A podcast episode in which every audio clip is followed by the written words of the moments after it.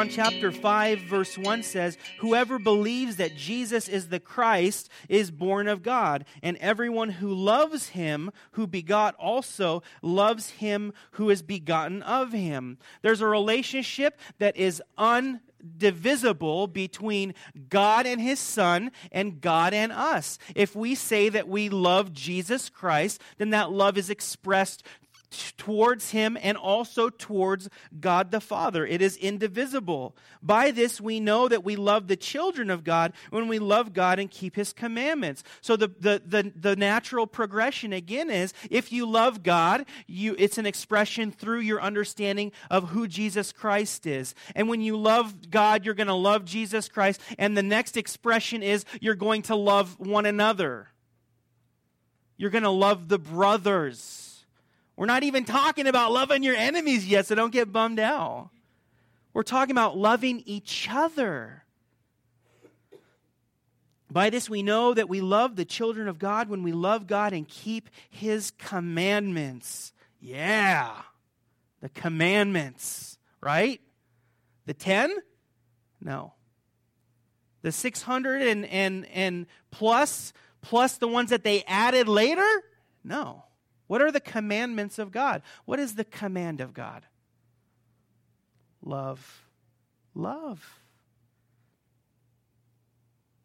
For this is the love of God that we keep his commandments, and his commandments are not burdensome. For whatever is born of God overcomes the world, and this is the victory that has overcome the world, our faith. Who is he who overcomes the world but he who believes that Jesus is the Son of God? John wants to make a distinction between us thinking that we have a relationship with God based on works that we do and, and the difference of love. This is one of my favorite examples, scriptural illustrations, when talking about love at free will and choice, going back to the very beginning in the Garden of Eden. Did you guys ever think about the Garden of Eden and what it was like? We have no idea. I think that just, you know, being able to hang out and, and, I can't say it. I used to say it really lightheartedly, and I get looks, you know just hang out naked in a garden all day?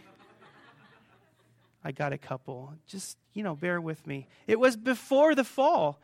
They didn't even realize they were naked. But anyway, it's comfortable. It's warm, tropical, or, you know, however it was. I don't really know.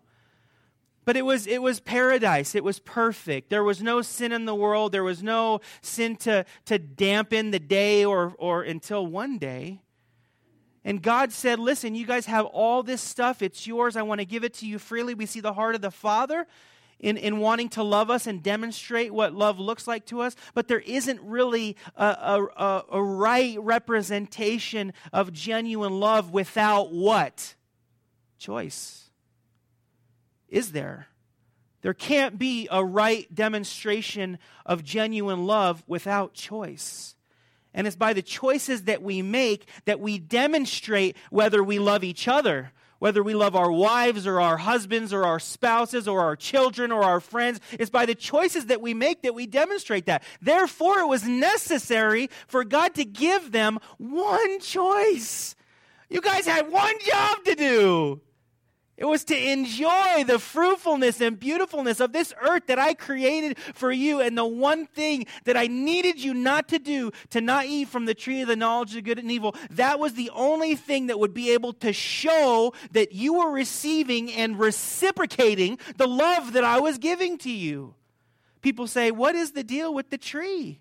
Why didn't God just have no bad trees to eat from or no rules or laws? Listen, we're talking about one. How many times did you sin yesterday? I lost track. Especially when you're driving. There was people who didn't realize that the 215 was closed for the weekend. I, I would submit that you would be saying some choice words, at least in your head, when you got on the on ramp when there was one lane open. I know one lady that, that, that we know was on it for an hour and a half through the span of a few exits. The flesh has a tendency to come out when you're in situations like that.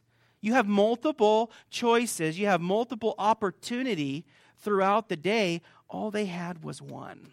All they had was one. But because there was one, there was able to be a revelation of, of the reciprocation of what genuine love looked like. And that's the same thing that First John is talking about. He says, What does God command you? What's the greatest commandments in the Bible? To love God and to love your neighbor. Who's my neighbor? You know. Let me tell you this story. There's a guy going down to Samaria. Everybody. Love is the imperative in the Bible. When we look at the world through the lens of the Holy Spirit, we see people who are in need, who are in desperate need of a right relationship with God so that they can experience what genuine love is. And I'll tell you, before I started walking with the Lord, I thought that I understood. I had no idea. And that's the reason that I came to the place where I was broken. God allowed me to be broken so that He can show me, like your your opinions, Tim, your perspective is completely dis, disoriented. It's diluted. I want to show you what real life looks like. I want to show you how genuine love is demonstrated. And then as I submitted my life to the Lord, He started to show me in waves what love looked like. His desire that I would know who He is, how that love was expressed through my life into others. And then I started to receive abundant life. You know, I was just thinking this the other day. There were times when I was a, you know, before I was a believer, that I would get really depressed just about the world. It stunk, you know. I went to I went to work just to get enough money so that I could party with my friends on the weekends. And we did a bunch of stupid stuff because we lived in Las Vegas and it was available, you know. Just stupid, stupid stuff.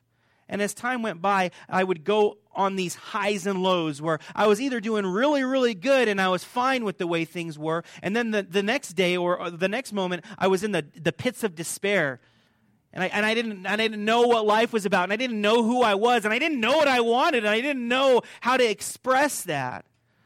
And as I was thinking back to this just the other day, I, it hit me. I have never had a low like that since I started walking with the Lord. And it wasn't something that, you know, like, like I just said, I think about every day. It's just something that I realized. Like, it, there wasn't a pick yourself up kind of mentality. Keep going. Maybe things are going to get better. Maybe you're going to meet somebody, or maybe something's going to happen. Maybe you're going to get lucky. It was like I just started to experience life, and it was consistent. Do you guys like consistency? I want to tell you something. This sounds crazy, but do you know why McDonald's was such a successful enterprise? Consistency. When you go, you know that you're not going to get the best there is out there. Can I get an amen? You know that it's not going to be the absolute worst you've ever had. But what you know you're going to get is you're going to get the same thing all the time. It's going to be consistent, and you know what to expect. And that's how my life is now. I know what to expect from the Lord. He loves me. He has good plans for me and my family. He's consistent.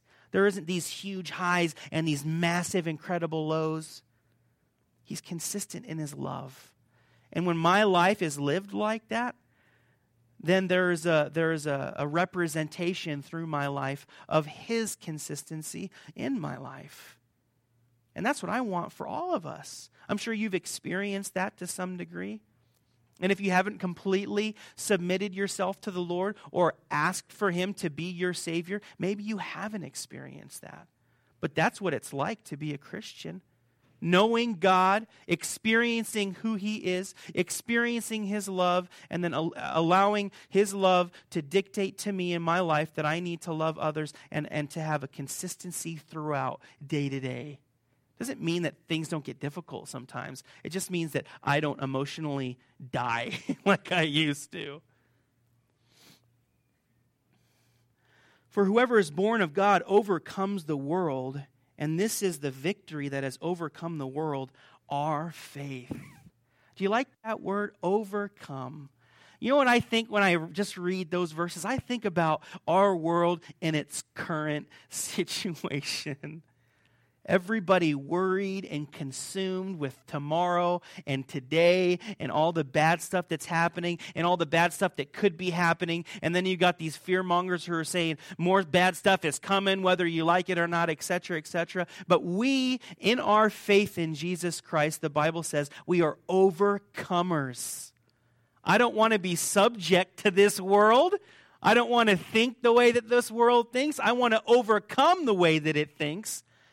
And that's what God says in His Word our faith does. It is overcoming the world. Who is He who overcomes the world? But he who believes that Jesus is the Son of God. This is more of an imperative, rhetorical question. And it, what it means is we are the only ones who are able to overcome the world. We have a couple examples of that when we get into the next section. Verse 6 This is he who came by water and blood, Jesus Christ, not only by water, but by water and blood. And it is the Spirit who bears witness, because the Spirit is truth. For there are three that bear witness in heaven the Father, the Word, and the Holy Spirit and these three are one. And there are three that bear witness on earth the Spirit, the water, and the blood. And these three agree as one. What is John talking about? He who came by water and blood. And When we talked about uh, in, earlier in the book of First John, we referenced the, in the first couple chapters how there were people who had crept in. He talks about the Antichrist or the spirit of the Antichrist. He also talks or refers to this people that we know as, he didn't call them by name, but we know as Gnostics who were taking uh, what people believed about Jesus and changing it by saying that Jesus wasn't actually flesh and blood, he was some kind of phantom. And if Jesus was a phantom and the thing the thing that happened on the cross was a Hollywood, you know, show, and there wasn't an actual guy who died on the cross. It was just a representation of what God wanted to do. What would that do? Well, that would mean that Jesus didn't actually die in the flesh, so his blood wasn't literally shed, which means that we're all still in our sins. And ultimately, I don't know if that was hard to follow, but the Gnostics believe ultimately that all things that were of the Spirit were good, all things that were of the flesh were bad, and if you were a Christian, you could do whatever you wanted in the flesh because it didn't matter anyway. Do you see how that could be a problem in the church? If I told you today, hey, whatever the flesh dictates for you to do today, go ahead and do it.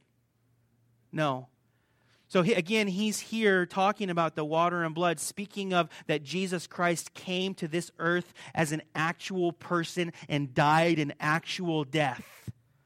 That is a very incredible thing to try to wrap your head around. That God who created us, you look out at this beauty. We love to go up to the mountains and go camping and fishing. We look at it and, oh man, God created this. This is awesome. This is wonderful. That God allowed his son to be flesh and blood like us and to grow up to be about my age and to be crucified on the cross so that people could be reconciled to God, so that people could know who he is. That's radical.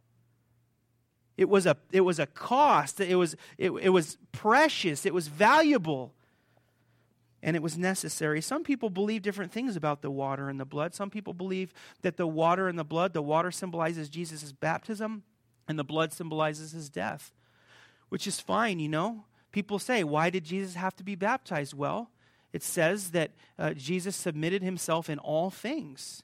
Yeah, he wasn't sinful, so he didn't need to be baptized, but he went through everything else everybody else went through too just like his mother and father offered the required turtle doves by the Levitical law when he was born in the temple. Jesus fulfilled the law. And to fulfill the law, what do you have to do? You have to do the whole law. For him to be shown as righteous and perfect, what did Jesus have to do? He had to obey every commandment that everybody else had to. Therefore, no one could say, Hey, Jesus, you didn't go through the same thing I did. Yeah, I did. You weren't baptized because you, you were perfect. I did. I was baptized. And the heavens opened and said, Well, this is my son in whom I am well pleased.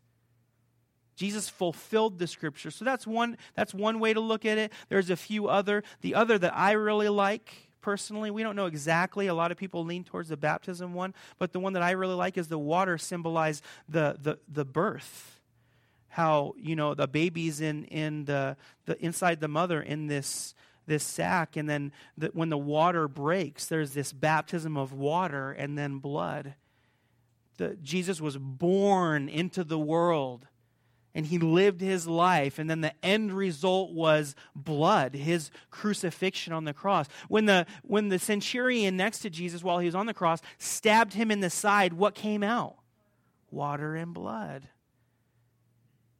signifying his humanity this isn't some story we believe in it's not some myth it's not some fairy tale jesus christ came in the flesh bled and died and was raised again and this is the testimony that he is the Savior. Verse 9.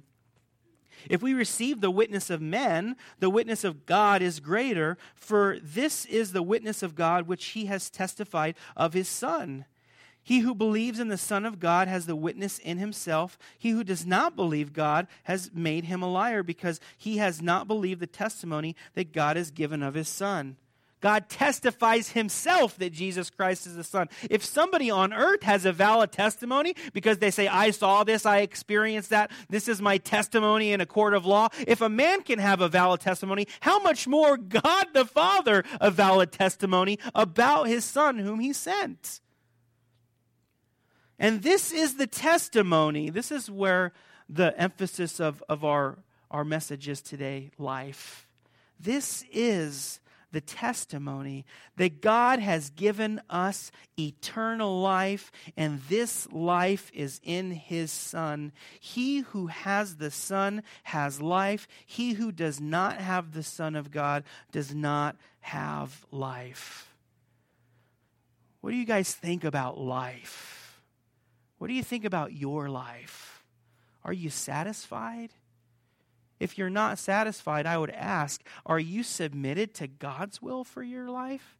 Because when we submit ourselves to God's will for our life, there comes genuine satisfaction.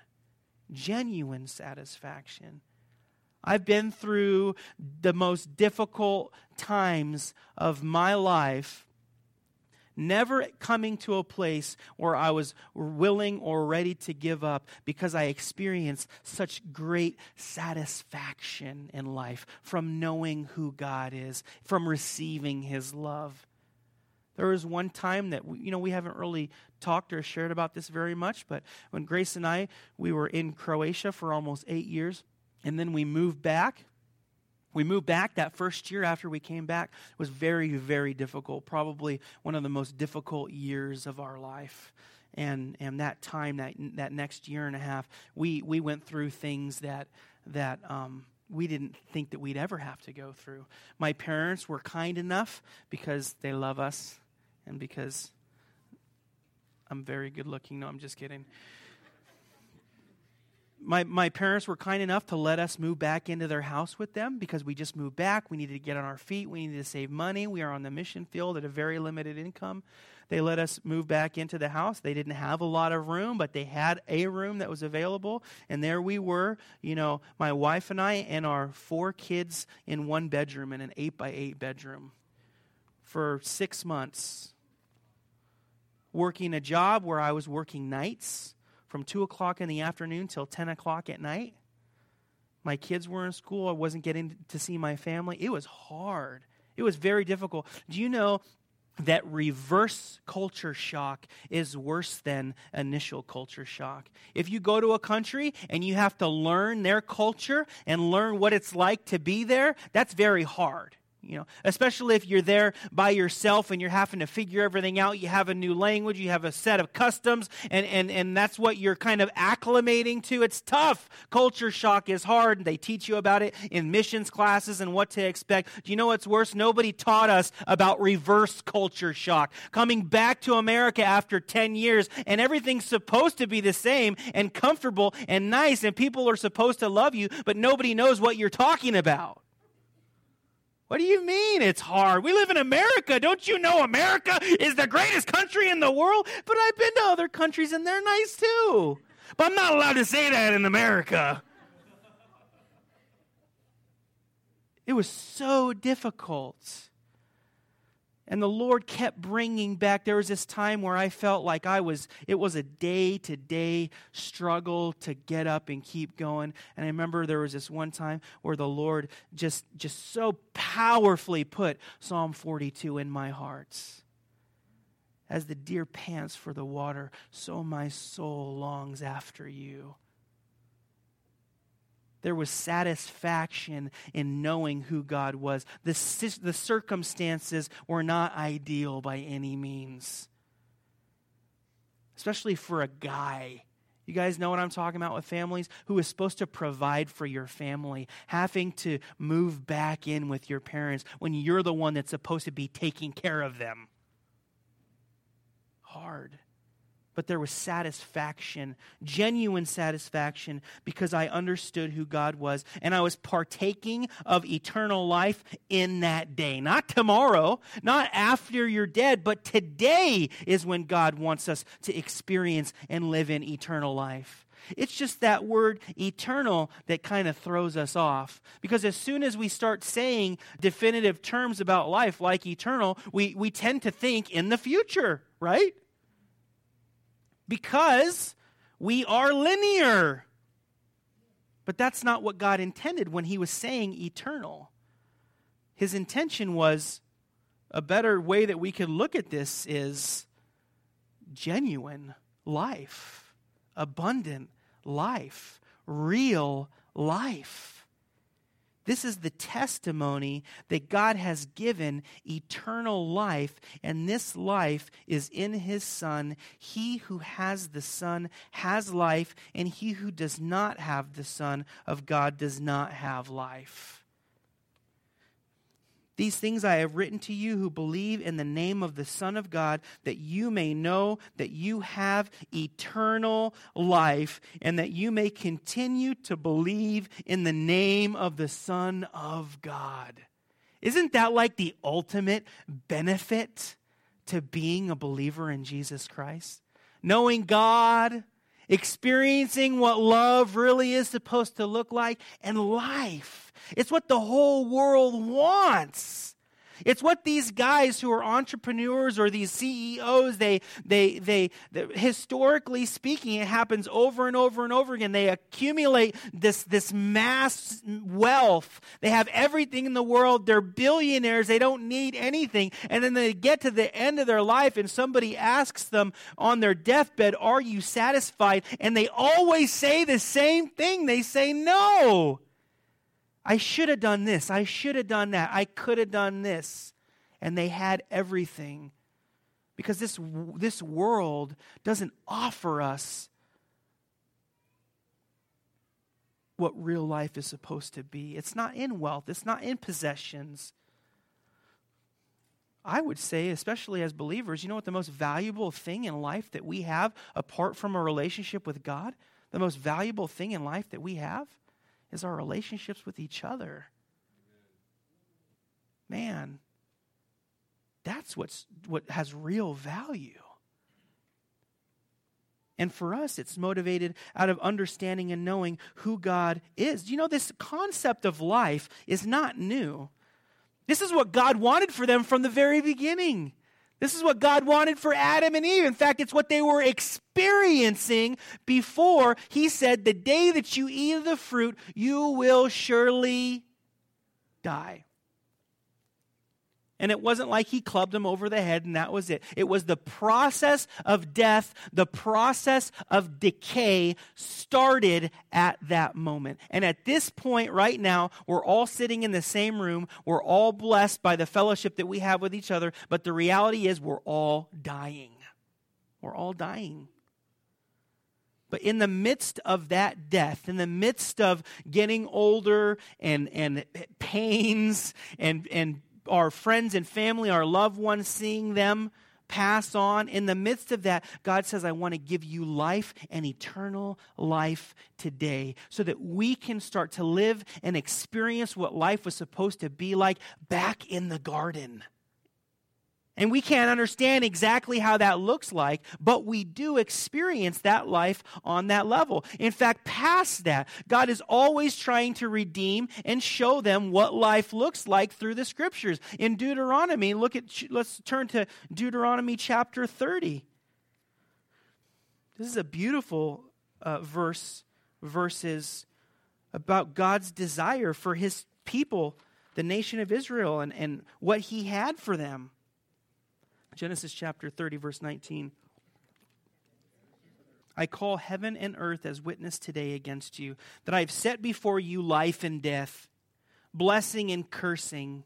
Therefore, choose life that both you and your descendants may live, that you may love the Lord your God, that you may obey his voice, and that you may cling to him. For he is your life and the length of your days, and that you may dwell in the land which the Lord swore to your fathers, to Abraham, Isaac, Jacob, to give to them. Isn't that great? God says, Today I've set before you life and death, and I desire, my heart is that you would choose life so that you could live and so that your descendants could live. Because my, my purpose for you is to live, be alive, experience life. But if you do not choose life, the opposite is death, and, and with death comes those curses that naturally come to those who are dying. This promise, this concept is transferred over the new to the New Testament, but it's it's the, the arrangement, the agreement has changed.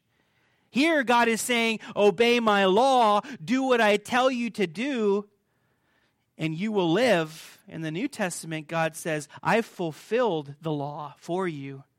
Jesus Christ, my Son, lived and lived perfectly in the law. Therefore, by obeying my commandments, submitting yourself to me, receiving my Son, Jesus Christ, you will live. The same imperative. God wants you to live. He wants you to be blessed. And I'm not trying to come across as all Joel Osteen on you. But he does. There is an element to that that is true. He wants to take care of you. He wants you to experience life. There isn't anybody here this morning that says, you know, God wants me to live, but I don't care. I want to die. That's not what our intentions are. Our intentions are to live. And God says, This is the testimony that I've given to my church eternal life. That's why I never want to, to come across to anybody, especially people who are non believers, especially from up here. I don't want to come across that they are submitting themselves to God to get some kind of future reward. No, listen, if you submit yourself to God and accept Jesus Christ as your Savior, the reward starts today. Today. And maybe it doesn't look exactly how you might think it should look, or, or you're telling God the things that you want, and He's going to fulfill that when you do that. But the process starts with submission to God, acceptance of His Son, Jesus Christ, and your life, in your life, you will start to experience more what real life is supposed to look like. And that's no joke. It's hard to be able to explain that but I can tell you that that is the experience of everybody who's a genuine believer in our Lord Jesus Christ that you may know that you have eternal life and that you may continue to believe in the name of the Son of God. Verse 14. Now, this is the confidence that we have in Him, that if we ask anything according to His will, He hears us. And if we know that He hears us, whatever we ask, we know that we have the petitions that we have asked of Him. That's part of the process, too, right? knowing God, loving God, living, receiving eternal life, which means if I have eternal life now, genuine life, genuine love, genuine life, genuine knowledge of who God is, then when if, if I have a genuine relationship, then when I ask Him to help me with certain things according to His will, He's going to help me. It does not mean He's going to help me get a Harley or help me get a boat or help me get a nice car. Those things are not according to the will of God. Why? Because it's the way the world thinks, it's the way the world deducts and reasons. I used to have a friendly, uh, I used to have a friendly. I used to have a friend who would say, man, just he was a he was a pastor. He would say, man, just think of all the the souls that would be saved if I had a Harley. I'm like, what do you mean? He's like, you know, I'd be cruising down the road, pulling up, and they'd be like, that's a nice bike. And I'd say, yeah, Jesus gave it to me. And bam, they'd get saved, you know? He was joking, thankfully. He's not really doing too well. Pray for him. No, I'm just kidding. It's if I have a right knowledge of who God is, I'm living in a genuine love, I have a real life, a genuine life, then when I say, God, these are the things that I'm going through, this is the stuff I need help with, He genuinely says, Yeah, I know, I want to help you with that. I'm going to answer. These are your petitions. This is what you're going through. In fact, you know, sometimes He waits for us to ask. We don't say, Hey, how come you haven't given it to me? I don't need to ask. You know everything. Well, you know, you have not because you ask not. I want my kids to ask me. I want them to petition their father so that there can be a genuine response. Yes, you can have some gummy snacks. Verse 16 If anyone sees his brother sinning, a sin which does not lead to death, he will ask, and he will give him life for those who commit sin not leading to death. There is sin leading to death. I do not say that he should pray about that. All unrighteousness is sin, and there is sin not leading to death. So there's petitions towards life that we can give to God. God, I'm asking you for these things. And one of the most important things that we can ask God for are the, the uh, relationships of others that we have. I'll never forget there was a time that I was struggling in the very beginning of my walk with the Lord. I was struggling with some things in my life and I was complaining a lot and asking how come God's not taking care of me and doing certain things. And I went and visited this godly couple, this man and this woman, who I knew were Christians. And I was just a baby, baby come into the faith, asking them, like, this is what's happening and that's what's happening and this is about me, me, my, moo, you know, everything was about me. And, and I never, never forget, she looked at me and she said, You need to stop praying for yourself and start praying for others. That will maybe get you into perspective about what's really going on right now because you're being kind of selfish. I'm like, that's not a nice thing to say. but it's true. When God says, I give you direct access to me to ask anything you want, right? And we say, oh, this is going to be good. What can I get? You know, what can God do for me? Ask not what God can do for you, but what you can do for your brother. If you see you have this access to God and you see a brother or sister struggling with sin or otherwise, that's one of the most privileged opportunities we have to go to the Father. God, I, I want to lift up my brother to you. I want to lift my sister up to you. I want to pray for this sin that they're struggling with. And they, you know, we're not going to go into the whole sin leading to death and sin, you know, the, the sin leading to death and the different categories of sin because we're already almost out of time. But the sin leading to death, in a nutshell, would be sins that could result in your death, literal death. You're doing things and submitting yourselves in situations that you could die from. He will ask and he will give him life for those who commit sin not leading to death. This is sin leading to death. I do not say that we should pray about that. All unrighteousness is sin, and there is sin not leading to death. Let's be aware that our relationship with God today is just as much for those who are around us as it is for us ourselves. Does that make sense? Pray for somebody that you know struggling. Pray for somebody who you know is, is doing things that they shouldn't do, and you love them, and you're petitioning God. And you know what? That falls into the category of God's will. Because His word says that He does not delight in the death of the ungodly, but that, that all would come to repentance. He doesn't delight in that. And when we agree with Him, then he's able to move and work in people's lives in miraculous ways. I can't count or explain to you how many times I've seen this happen.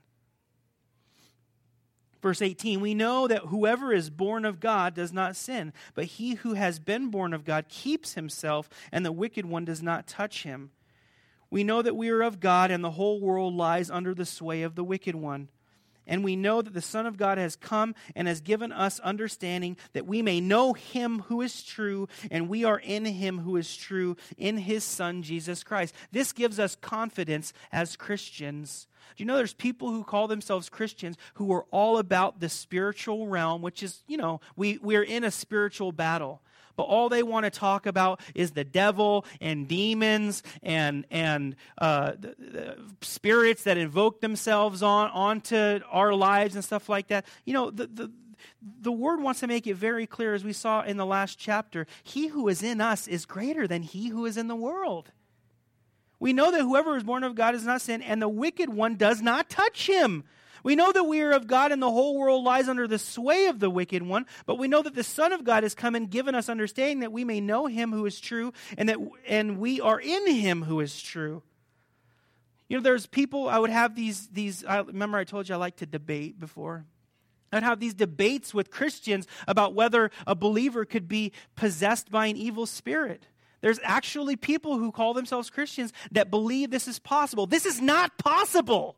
It's not possible for you to be the, the house, the dwelling place, the temple of the Spirit of God, and for an evil spirit to come and live alongside of an evil spirit, or the Spirit of God, rather.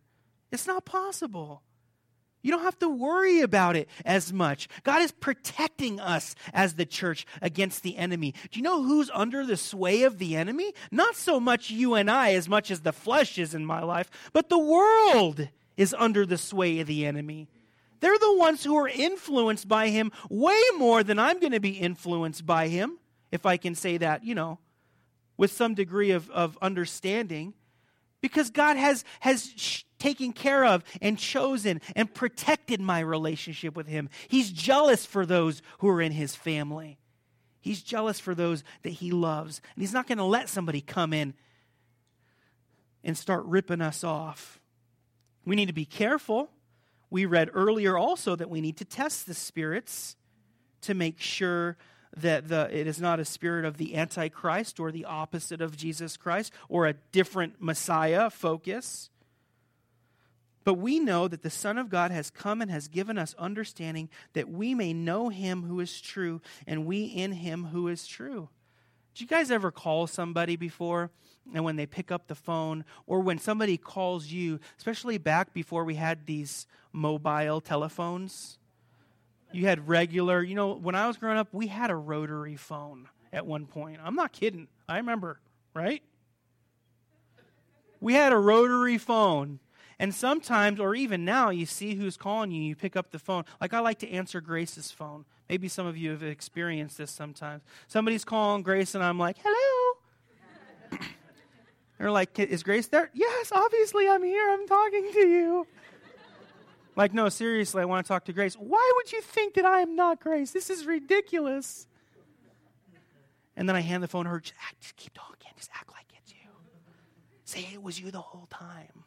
How does that other person know that, that it wasn't grace? How do they know? Because they know who she is. Now, if a telemarketer calls, I do that too on Grace. Hello, is Grace there? This is her. Well, I have to speak to you about an offer. You've received a free cruise. Thank you so much. Can you send me the information? They don't know if it's her or not. They just know some weirdos on the other line sounds like a guy, talks like a girl, but nowadays you can't ask, so who knows?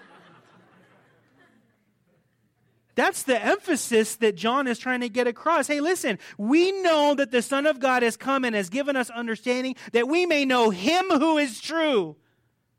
Is there some kind of motivation or some kind of spirit in your life that's telling you this is what you should be doing? Actually, no, that's not the voice of God. Because I know the voice of God. He speaks to me, He shows me who He is, He shows me His heart. The Lord does not want me to run into this person on the freeway, even though I feel that's how I'm being influenced right now.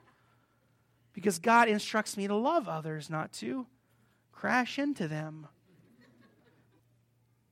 We are in him who is true and in his, his Son, Jesus Christ. This is the true God and eternal life. Little children, keep yourself from idols. The focus always being, always, this is the most important thing. The focus always is our relationship with God. What is an idol? An idol is something that takes the place or puts itself in front of our relationship with God. It's something that we would give more time and energy to or have relationship in and with than with God. And it's hard, but it happens sometimes where this is a possibility. We can make idols out of a lot of things. We can make idols out of our career. We can make idols out of our family. We can make idols out of our sports car, etc. What is it, those things that want to take the place of our right relationship that God has given us through His Son, Jesus Christ? Little children, keep yourself from idols. This is, you know, I know that a lot of this stuff has been repetitive over the last, you know, couple months as we've been doing the relaunch and looking at our vision as a church, but this really is the heart of our church that we really would experience and know God more on a day-to-day basis. That's what our passion would be. That's what our desire would be. And it would lead to a to a to a love for him that we've never experienced before and it would spill out into the relationships that we have around us and that we would experience eternal life, genuine life today, which is how God intended it. And it makes me happy. And the reason that some of this stuff has been kind of repetitive, especially in love, is because sometimes we don't really get it. We just think we're going to church because that's what we need to do, that's what we're supposed to do. But it's not. And so we have opportunity to love each other. So we have opportunity to know God on a greater level than we ever have before. And we're able to see the fulfillment of what eternal life looks like today. In Jesus' name. Let's pray. God, thank you for life. Thank you that we may not have much. We may not have many things. We may not have what we think we need or we want, but we have you. Honestly, we have satisfaction in knowing our Father, the one who created us, the one who created the heavens and the earth the one who loves us and pursued us with a, with a passionate love. God, thank you for revealing yourself to us through your word. Thank you for continuing to reveal yourself to us. God, help us to be obedient, especially in the most practical application that you've given us through First John. Help us, Lord, to love each other those today, here, right now, in our church, this church, your church, help us to love each other so that we could be the family that you've called us to be and we can go out into the world better equipped by your Holy Spirit to love others. In Jesus' name, amen.